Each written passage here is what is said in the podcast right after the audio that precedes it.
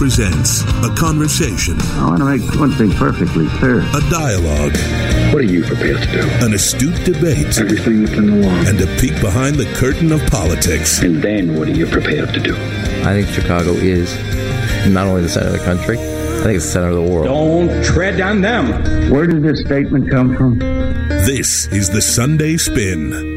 Your host is the Chicago Tribune's Rick Pearson. Good Sunday evening, everyone. I'm Rick Pearson of the Chicago Tribune, and welcome to this edition of the Sunday Spin for April the 5th, 2020.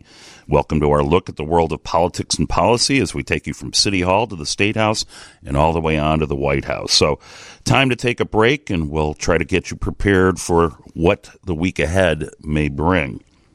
Well, we're going to start right into today's show.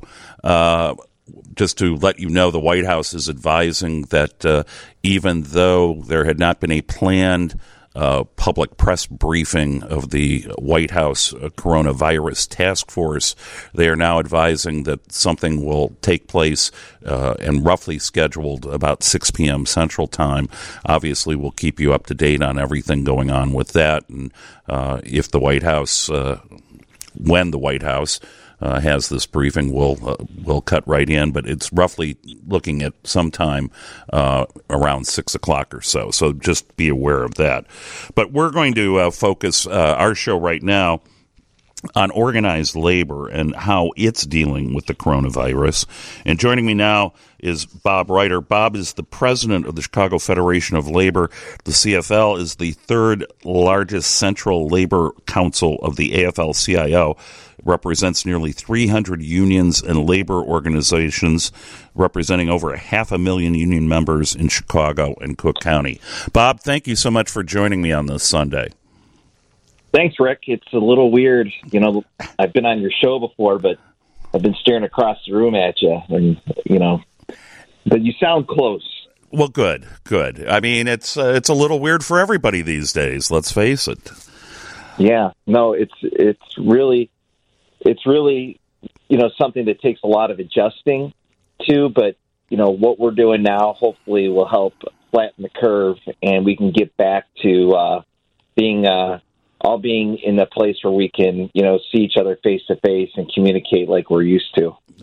We're all hoping for that. Believe me, Bob. I I, I'm, I was curious, and and this kind of struck me as you know, obviously we had the governor's stay-at-home order, except for essential employees, from uh, around March 21st, I believe it was, and and I guess. Uh, do we have too many essential employees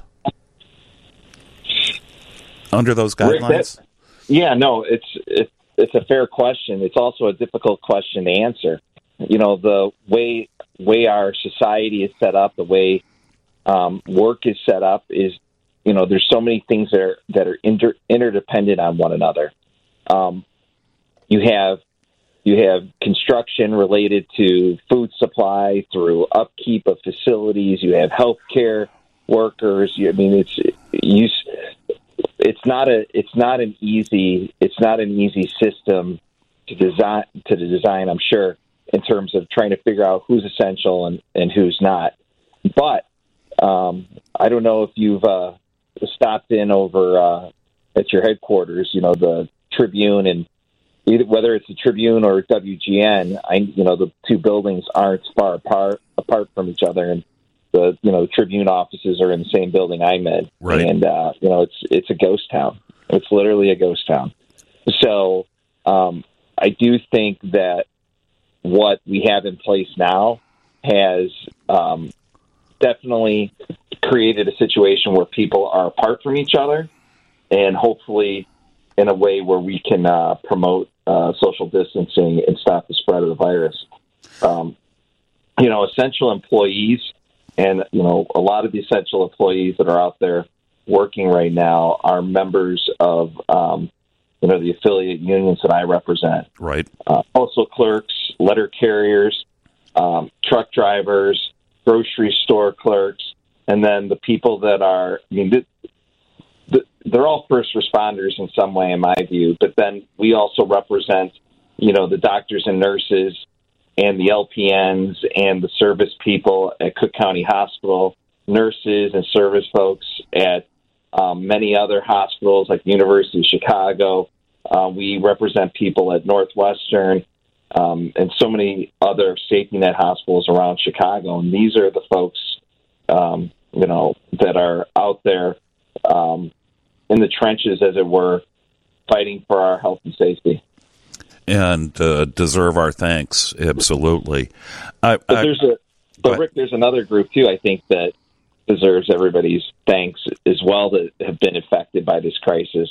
You know, the trade show industry um, started to um, unwind at the end of February, beginning of March, and the amount of people that are um, that work in that industry, whether it's the hotel hotel um, maids, the um, folks who build the trade show exhibits at McCormick Place, the people that are stagehands in our city's theaters. And these these people all went to virtually 100% unemployment. And you know the you know the thought behind that is, you know, as the as we start limiting gatherings, those industries need to need to scale back down and shut down. And those all those folks are suffering economically, but they're you know they're doing it for the for the common good, as it were. And I think we need to take a lot of appreciation for that, and also keep that in mind for those of us who can continue to work, whether it be from home or other or other means. You know, the don't forget the people who lost their jobs in this crisis, so we could all promote social distancing and you know, protect the health and safety of our greater society. We're speaking to Bob Reiter. He's the president of the Chicago Federation of Labor. I'm Rick Pearson. You're listening to The Sunday Spin. This is The Sunday Spin on 720 WGN. Once again, here's Rick Pearson of the Chicago Tribune. Welcome back to your Sunday Spin on this Sunday evening. I'm Rick Pearson of the Chicago Tribune here in the WGN Skyline studio. Joining me on the phone is Bob Reiter. He's the president of the Chicago Federation of Labor.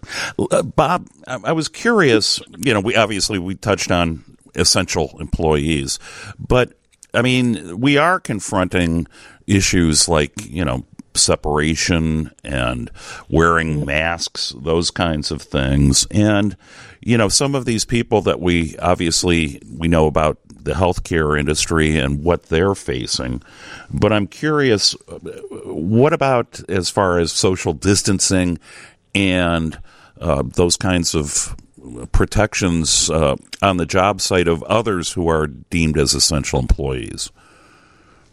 No, that's an important question. I mean, workers are sacrificing for the city and this country, and all of us owe them a debt of gratitude. And one of the challenges that they face is being able to, you know, make sure that their health and safety is safeguarded. I mean, look at grocery store workers, um, pharmacists. You know, we represent all those folks. There's a lot of concern around making sure that they have the proper personal protective equipment, that there's hand sanitizer, that they have masks, because they're not say you go into a grocery store, right? And you're you're there for an hour. Well, the you know, you have exposure for yourself for that hour, but then you're going back home. These these folks that are working these stores, they're exposed for their entire shift, right?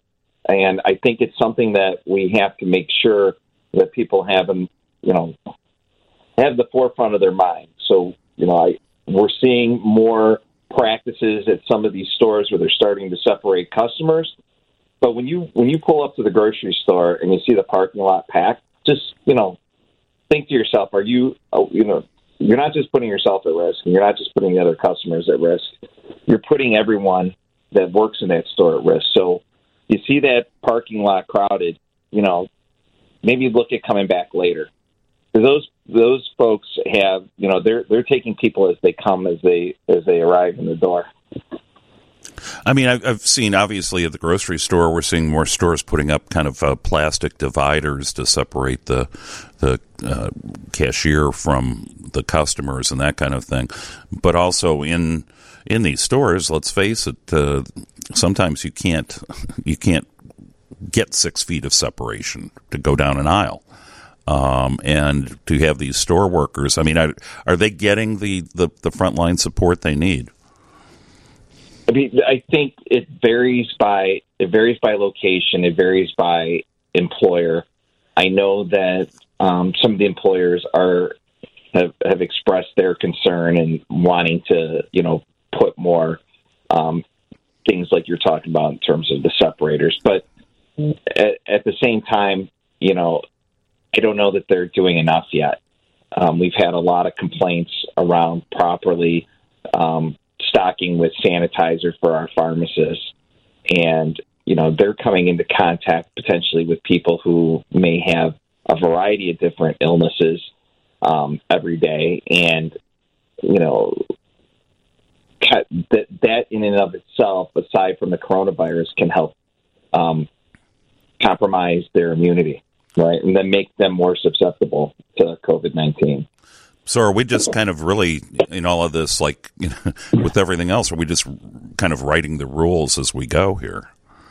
I mean, I, I I think that the CDC's put out a lot of good guidelines. I know that in some of our workplaces, that you know, take construction sites. I know that there's a lot of uh, contractors that are putting up, um, you know, making sure that the job sites are following the CDC guidelines. But this is something else that I want to say. If if you're a, if you're listening right now and you're a union worker anywhere in the city, and you think that your employer isn't following guidelines or taking um, taking care of you on your job as an essential employee, you need to call your union and tell them. Right? Don't put your health and safety in the hands of the employer. Put it in the hands of yourself and the people that are your voice on the job site. Um, Rick, I think that there's a lot of people that are that mean well, both on both sides of the fence. Um, you know, in terms of our workers and the um, and the employers. But my job is to make sure that the workers are are protected and that they're given they're given the proper PPE. So we're going to keep we're going to keep you know elevating that, making sure that people are paying attention. Um, you know, whether they're whether um, there's disagreement over who's who should be essential and who's not.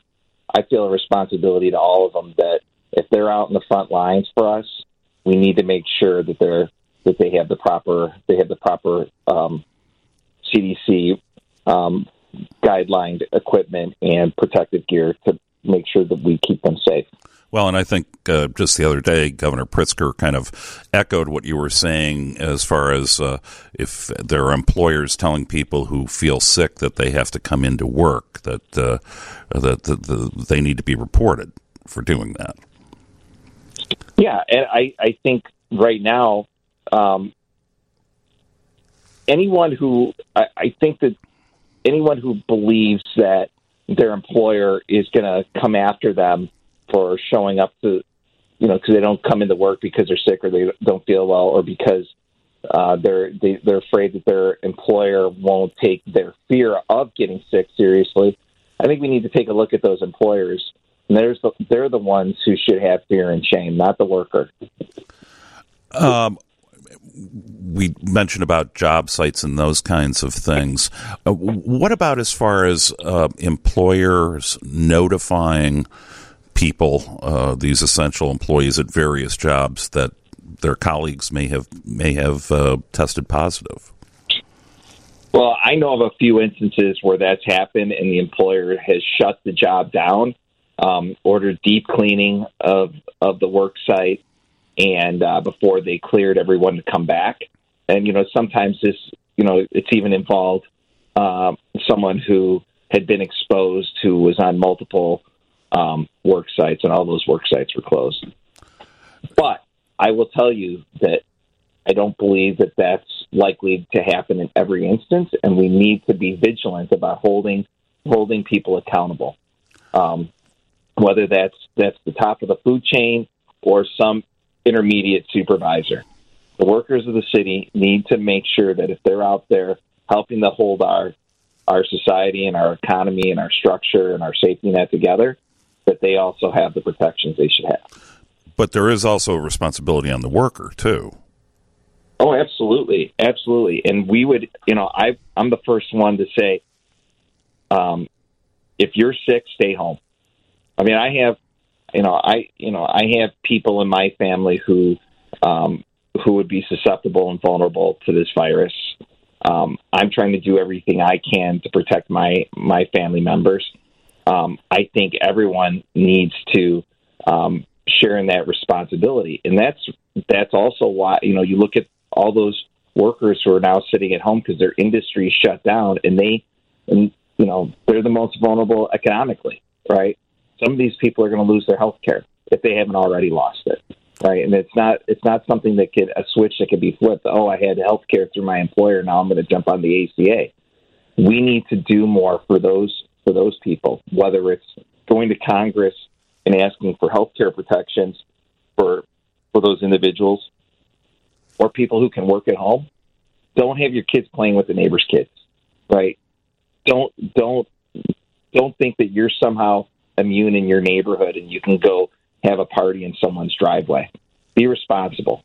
Whether it's whether you're sitting in your house or you're at work, be responsible. Let's let's slow this thing down. Let's not break our healthcare system, and let's protect our frontline workers.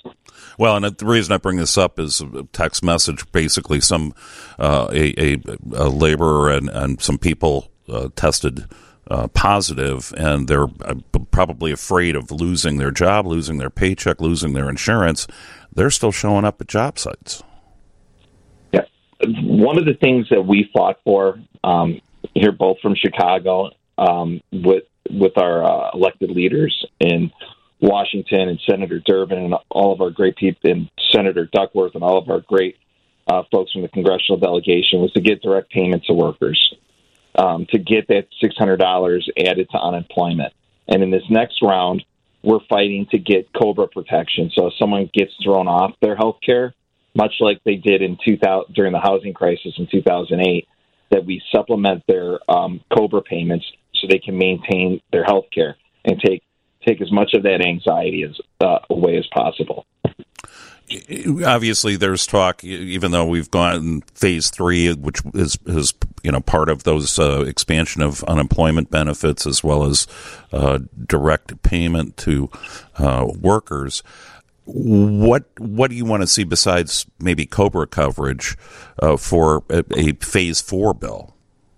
Well I, mean, I got to be honest with you what there's since this started since this started really ramping up in terms of focusing on federal legislation, you know, blowing past, you know, what the Trump administration was calling for and working with our elected leaders, we've been, the CFL has been focused almost completely on that healthcare piece. Mm-hmm. We, we, we are supporting and working on all the other things that have, that have um, come along the way, like direct payment to workers. We were calling for that and working um, with our with our folks on um, paid leave benefits. But the thing that I learned in my career back during the housing crisis was how critical those COBRA payments were. And I don't know that people realize, you know, what can happen, especially for our folks on multi-employer uh, healthcare funds. You know, their reserves right now are even threatened by um, how crazy the stock market's been being able to maintain that health maintain that health insurance for I don't know, uh, you know, are we going to be are we going to be in this thing for twelve months?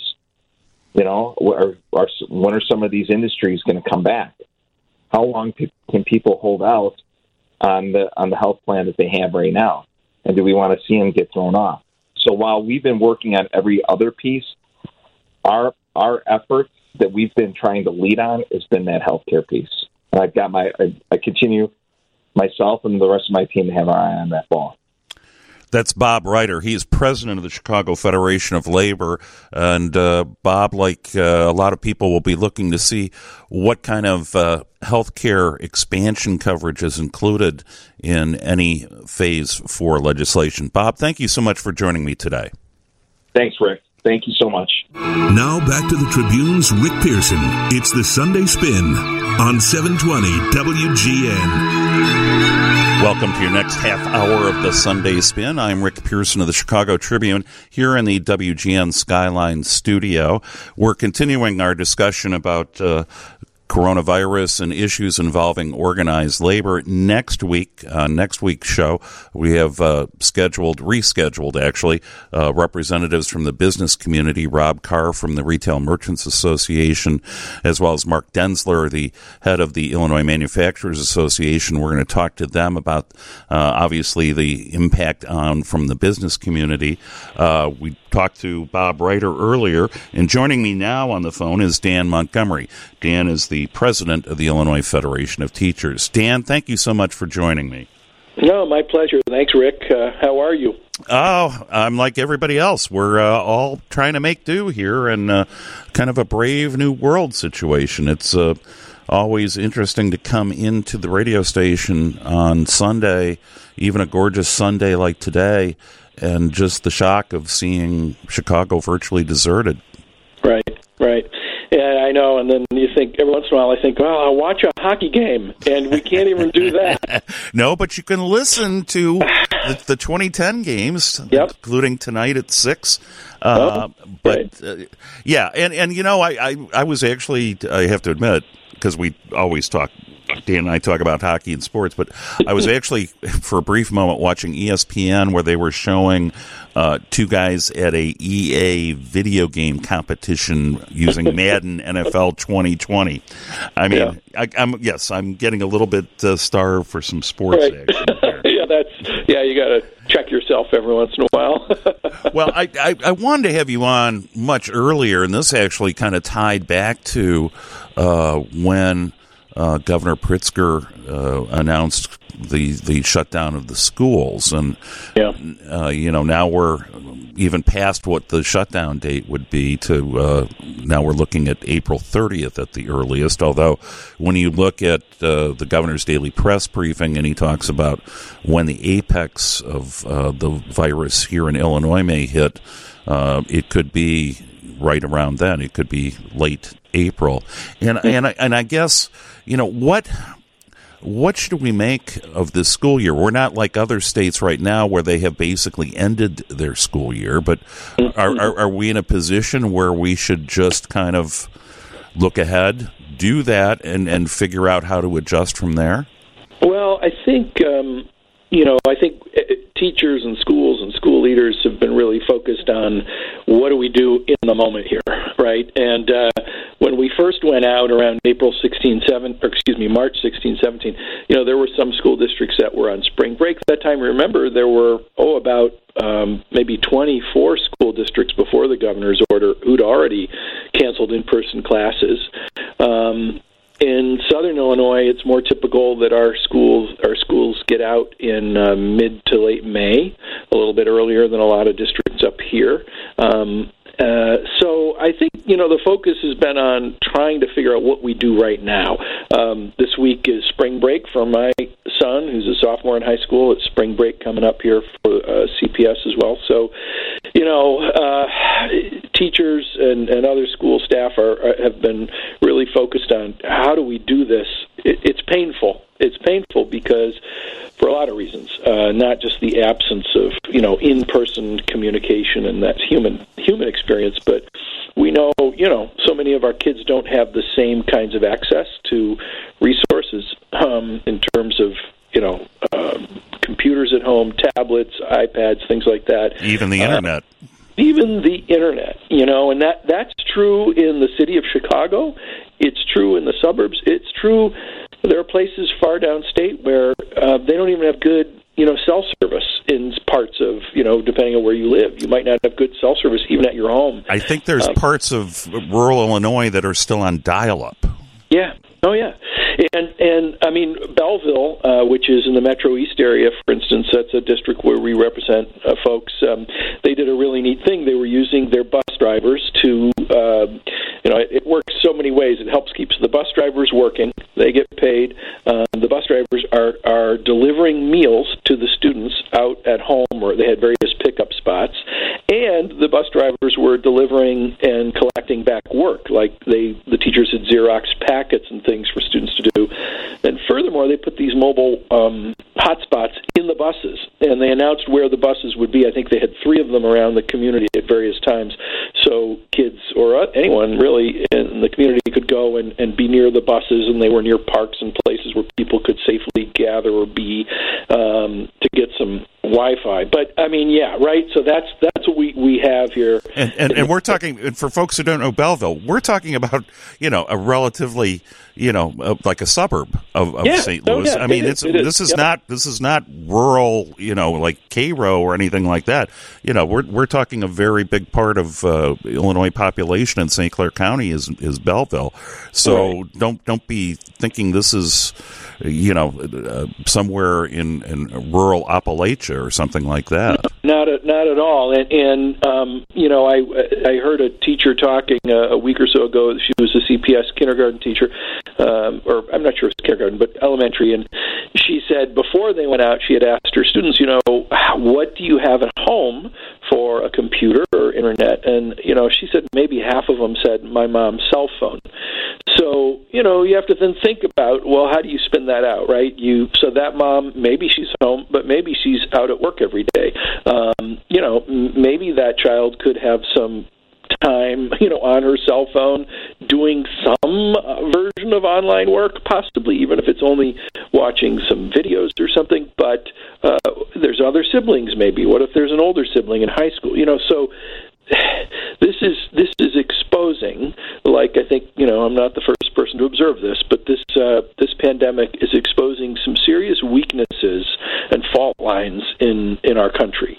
And not only along you know race and class uh, and socioeconomic things but just even along you know infrastructure um, in in parts of our country. So um, if you know, I, I keep thinking to myself when we get through this, if there's any good that can, come out of this, it's that we really have a new resolve, you know, to uh, rebuild our country's human infrastructure, if you will, and everything like the things we're talking about. Well, and and and you know, uh, I'll admit I take for granted the the technology. I mean, it's it's how I work, and you know, in in media we tend to be kind of ahead of the curve on some of the technology.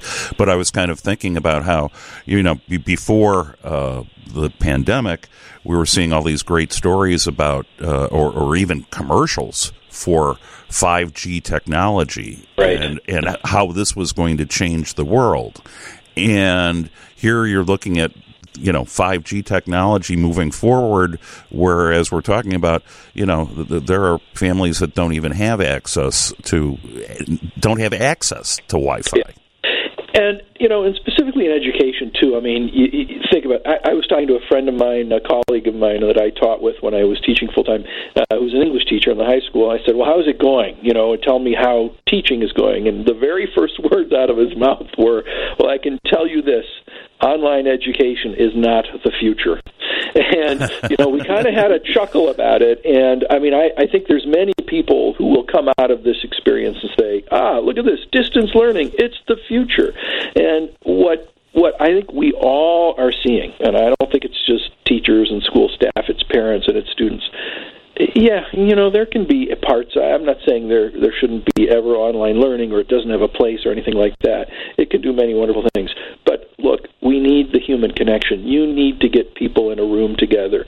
Children, young people, they need the guidance and and the human connection is the way we've taught, you know, since the beginning of humanity, and I don't think that's ever going to change. And I, uh, I think anyone who thinks that even even where we can do this really well, that it's a replacement for in-person learning and all the things. If you really think about what happens in school, all the social skill building, all the the teams, the sports, the clubs, theater, music, uh, whatever it is, all that it adds up to a kind of human building experience that we've managed to put together for our children, for better or worse. And but it can't be replaced online. And um, you know, everybody's soldiering ahead, doing their best. And there's some really great stuff happening. I hear about it every day.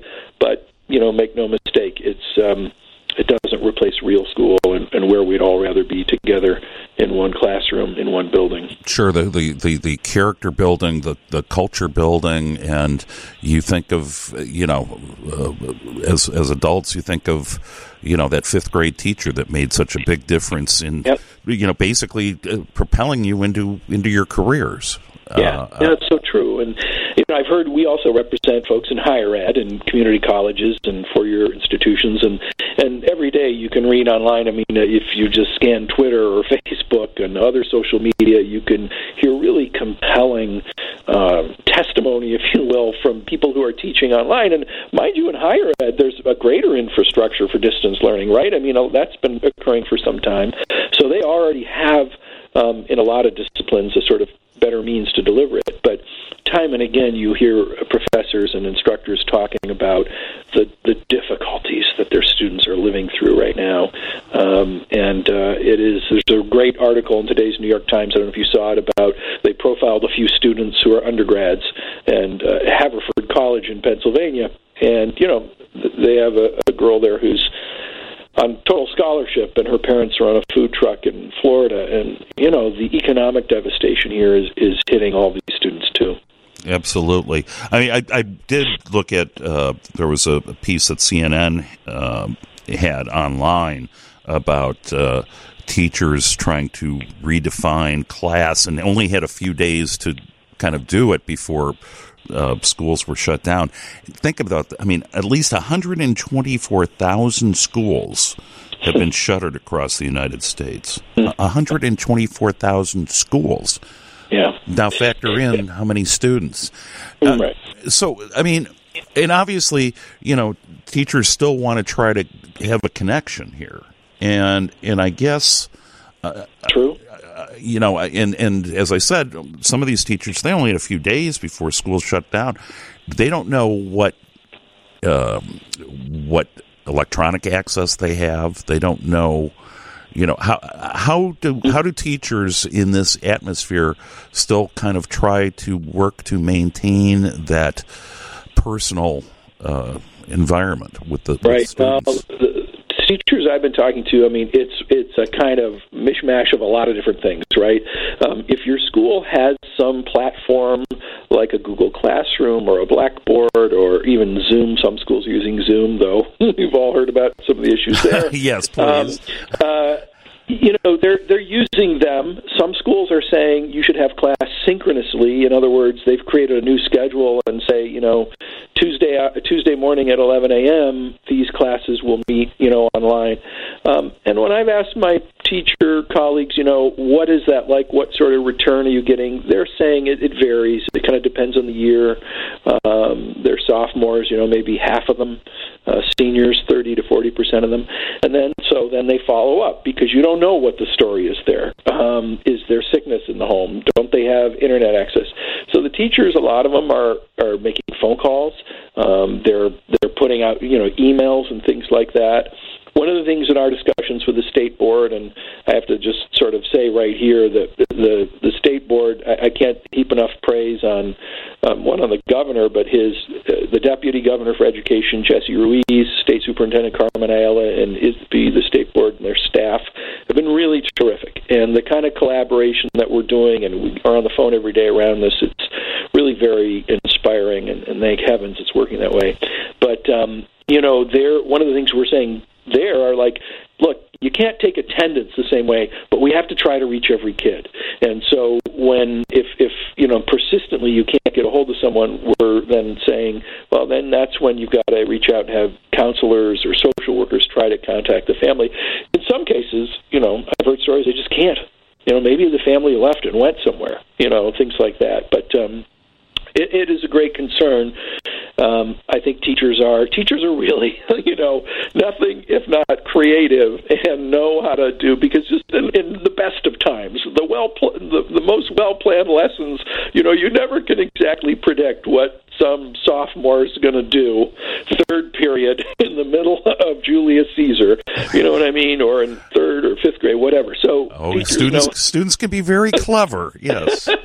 so students so so teachers have to you know think through creatively, and they do. So people people are using kind of everything in the toolbook, and then you know learning stuff on the fly here. You know, if you if you didn't know Blackboard, uh, Blackboard or Zoom, you know, people are really trying to learn this stuff quickly. But again, um, you know, I don't think anyone is is under any pretensions that that we're all gonna we're all gonna get through the rest of the curriculum like we had been able, excuse me, had been able to or been anticipating.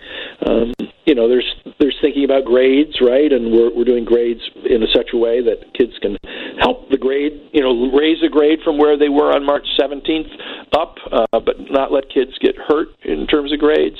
Um, but there's a lot of questions. You know, the, we need guidance from the state board, and they're working on it towards graduation requirements and things like that. Um, and we don't. I think the big thing in the education community is we don't want kids to be hurt by this, by this. I know it sounds odd because everybody's being hurt, right? But we want to minimize the interruption, the the setbacks that they're going to experience, and uh, and help them. We're speaking with Dan Montgomery, the president of the Illinois Federation of Teachers, and. Uh, Dan, you got into a point I was uh, going to ask you about. Is we don't know the kids don't deserve to be hurt by this. Right. And and yes, we've all been hurt to some degree or what. But it but I mean to me, uh, you know, I, I, I look at this as uh, you know, are we approaching kind of a lost year? Well, you know, you have to remember we've we've got we got about three quarters of the way through the year. Okay, so let's not forget that, right? We a lot of great stuff happened. Um, I I don't I would sort of reject the idea. I've heard someone say this. Well, it's a whole lost year. Uh, let's let's let's hang on to that, and for the kids' sake too. I mean, you can spend time, and a lot of teachers I know are spend, spending time right now, kind of reviewing and and making more concrete things kids have already learned now, and that's of great value. It really is. Um, so if you're, let's say you're in the CPS or you're up in a lot of school districts in this area, you've had your spring break or you're having it this week, and then you've got about a month of school left, May, and a couple of weeks, or a little bit more or a little bit less, depending on where. Um, so uh, I, I don't, I wouldn't say it's a lost year. Um, I, you know, we really, I really feel for the the seniors in high school. I mean, I taught high school and this is a time of year that there's a lot of capstone events. You know, there's prom, there's commencement. There's so many things that are rituals that you look forward to for your four years of high school, and and that's hard. And getting into college and wondering like that, and those are big questions. Um, but I'm confident. You know, I, I, who knows what the future holds in terms of how long we're in this phase and what the beginning of next year will be look like. But you know, we will get back to school. There will come a day we are on the other side of this, and we'll have to take stock. And and the learning that that has been lost during this this time, you know, yeah, it's not going to be easy, but we can work harder and and bring kids back up and and uh so you know they are kids are so resilient and i mean the the other thing i would say is i'm hearing great stories about the kids at this moment you know asking their teachers how are you? And the, the children and young people they're they're just so magnificent. And and you know we have to really be tuned into their their emotional growth and state at this time to try to support them uh, because there is a lot of fear and it's it's uncertainty which is hard. So I, I try to be optimistic, and I know our, our teaching staff does that too. And every day, kind of bucking up the students and saying, "Yeah, this is a setback, but it's nothing we can't get over." And and uh, I mean, maybe last year was too harsh a phrase, but I guess maybe just the fact that you know, our, we will have to look at some remedial education when this is over. Yeah, I mean, and again, there you get into differences, you know, real gaps in, in race and class and, and money and socioeconomic standing and resources. Um, and that's where we want our public schools to make up the difference, right? Um, uh, but yeah, uh, and there are big fiscal questions hanging over the state and everybody going ahead too. And, you know, thinking about, well, if we add learning time back, how do we do that? How do we pay for it? How do we run buildings and staff for extra time? Will people come? when right. do we do that? You know, um, will they be, will they come? You know, if we build it, will they come? Um, you know, if, if schools start somewhat early somewhere in this in the fall, say earlier than normal to try to make up time, is that something a community is going to want? Those are going to be community decisions uh, done by school boards around the state. Uh, but they will also be tied to fiscal constraints. So, um, you know, that's that's one of the many things everybody's thinking about right now. Uh, is what could that look like, and what are other things we can do? I'm sure you will see that all of us in the education community kind of trying to provide more and more summer resources that will be free, so it's not dependent on your parents' ability to pay. Uh, that kids can do, even if it's not required, but kids can do to um, not not lose too much. I mean, there's just, as I said, it's just it's, so much uncharted waters here, and I mean, for example, uh, you know, how do you how do you do grades uh, when Mhm. in, Yep. in this kind of atmosphere? Yeah, well, uh, exactly. I mean, I, I so I mean, teachers can still give comments, and they still are. I've talked to you know, my field is English, so I'm always talking to English teachers, and they you know they're still having papers written, um, and uh, and that's that's relatively easy to do remotely, where you can give feedback on a on a piece of writing. Um, but all sorts of work is still being done. We we've been pushing and promoting this idea of capstone projects at the end. We get close, so maybe you haven't gotten through the entire uh, curriculum for you know AP U.S. history or what have you, but can you do a, a project that's really going to help the kids grow um, and that they can learn continually, uh, having them do a big project as a sort of a year-end thing. And those things often, especially in the upper grades, are, they're fairly independent work. You know, you can keep checking in with the teacher, but students can do a lot on their own. Um, I think it, it's harder, you know, in the lower grades